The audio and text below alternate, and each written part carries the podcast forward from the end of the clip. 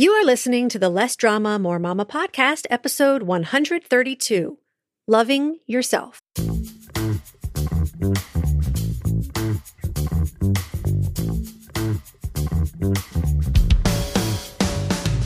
This is Less Drama, More Mama, the podcast for moms who want to feel calm, in control, and confident about how to handle anything life throws their way.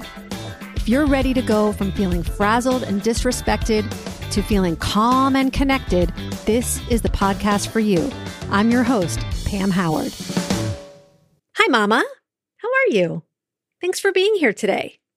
I want to start by giving a shout out to the incredible women in the writing workshop that I am co leading with Andrea Askowitz of the Writing Class Radio podcast.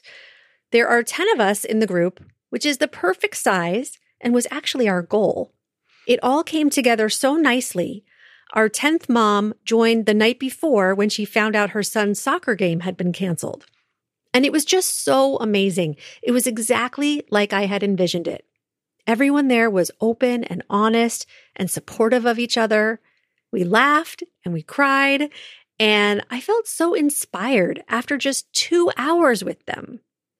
Andrea is the most amazing writing teacher, and we still have one more class to go, which is my part of the workshop, using coaching tools to rewrite our stories so that they serve us moving forward in our lives.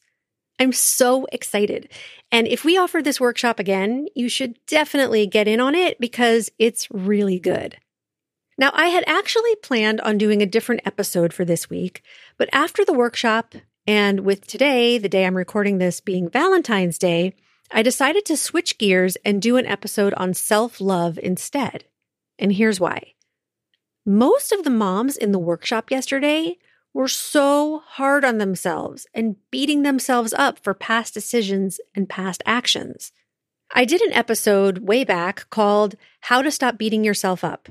So if you haven't listened to that one, I'll link to it in today's show notes. But I was struck by how hard these women were on themselves because the most important relationship we have is the one with ourselves. Now, I don't have any hard data on this, but I think if I were to ask 10 moms whether they love their kids, all 10 would say yes without hesitation. But if I were to ask those same 10 moms whether they love themselves, my guess is that only one or two would say yes, and they'd probably have to think about it first. Why is that? Why do we have such a hard time loving ourselves? I'll tell you what I think. I think a lot of people believe that if they choose to feel love for themselves, it means they're selfish or self absorbed or narcissistic. So here's something interesting the word selfish is synonymous with self centered. When we love ourselves, it helps us become more centered, more focused and balanced, which is a good thing. The opposite of selfish is selfless. Most of us have been taught to believe that being selfless is respectable and noble. But when people only give of themselves and never to themselves, selfless equals less self. So there's actually less of you to give. People who hate themselves tend to be way more self absorbed than people who love themselves. They're constantly thinking about themselves and focused on the mistakes they've made, their shortcomings, and what other people think of them. Those who practice self love, on the other hand, rarely think about themselves to that extreme. They feel confident about themselves, so their focus is actually elsewhere. And despite what they want you to believe, narcissists don't really love themselves at all. They try to compensate for deep feelings of insecurity and rely on admiration and appreciation from others to feel a sense of self worth, rather than cultivating confidence and pride from within. Some people also think that those who love themselves are boastful or feel superior to others.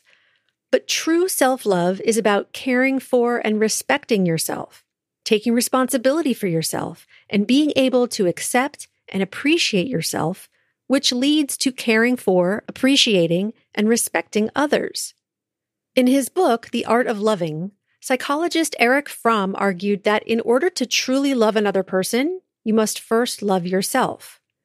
And Brené Brown says we can only love others as much as we love ourselves. One of the main reasons people don't love themselves is that they don't believe they're worthy or deserving of love. In her book, Madly in Love with Me, Christine Arylo, the self proclaimed queen of self love, wrote, The good news is that you already know how to love yourself. You've just forgotten. You were actually born in love with yourself. It's your natural state. Think back to yourself as a little girl, to a moment when you remember being carefree and open to the wonder of the world, a moment when your light was super bright before anyone told you to dim it down. This is why I think kids are so awesome. They're so loving and innocent and carefree until they're told they're wrong or bad or not good enough. And then that light Christine talks about starts to dim as they start believing what they're told. Now, this is not about blaming parents or the past. It's just a part of life. According to Brené Brown, shame is that feeling or experience of believing that we're flawed and therefore unworthy of love and belonging, and it affects all healthy humans. Humans judge each other, compare themselves to one another, and say hurtful things when they're hurting. As kids, we don't usually question what other people say to us or about us. We just accept it as truth.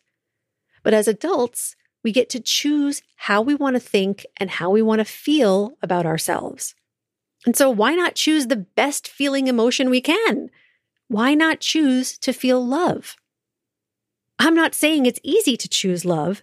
In fact, it's some of the most challenging work to do because our thoughts about ourselves are so well practiced and so ingrained in us. Much of our self concept is already wired into our brains by the time we're six years old.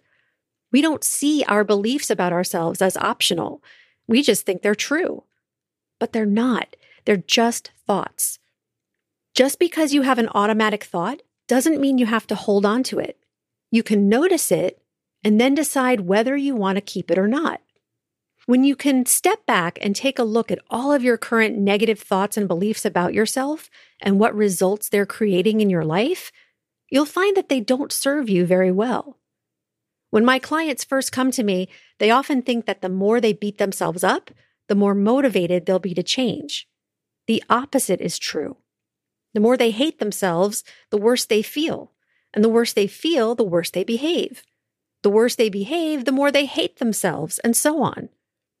The first thing I like to focus on with my clients is self talk, becoming aware of your thoughts about yourself and the way you talk to yourself on a daily basis when you make a mistake, when you look in the mirror, when someone asks you to do something that you don't want to do? What do you say to yourself? There's no need to change anything yet. I just want you to start noticing it. The second thing to notice is how you take care of your body. Do you get enough rest? Do you fuel your body with healthy food and water? Do you move your body? Do you stay up to date with your regular doctor and dentist visits? How do you take care of your emotional and mental well being? The third thing to notice is how you spend your time. Are you doing things you enjoy? Does the way you spend your time align with your values and priorities? Who do you spend your time with? Are they people who lift you up or bring you down? Do you have personal boundaries? Can you say no without feeling guilty and yes to things outside your comfort zone? These are all things to consider when thinking about practicing more self love. I want you to imagine how your life would be different if you truly loved yourself right now. Not at some future point when you've lost the weight or quit some habit or accomplished some big goal, but right now. If you were to feel the emotion of love for yourself, what would you be thinking about yourself? And from that emotion of love, what would you do? What would you start doing or stop doing? And how would your behavior impact you and those around you? Really take your time with these questions. When you start to love and accept yourself more and talk to yourself with compassion and understanding, you'll have more love and compassion for others. I know this to be true because after my divorce, I spent several months working on loving myself and one night, my ex husband was yelling at me and telling me I was the worst mother in the world. And I was so clearly able to see that it had nothing to do with me. I actually felt love and compassion for him because I could see that he was in so much pain and he was just trying to blame me for it. It was because I loved myself that I didn't feel responsible for his feelings and I didn't believe anything he was saying to me. I thought to myself, actually, I'm a damn good mom. He's very confused, right? And I don't think I'm better or worse than him or anyone else. I choose to love myself even when I screw up, even when I yell at my kids and there are piles of dishes in the sink and my kids don't do what I've asked them to do. And just a year, maybe two years prior to that, I probably would have gotten myself all tied up in knots about him saying that I was a bad mom and then feeling angry and resentful for days. What I loved most about the writing workshop yesterday was that every woman shared one of her most vulnerable moments as a mom, and there was so much love and compassion in the room, in the Zoom room, that is. Brené Brown says that shame cannot survive being spoken.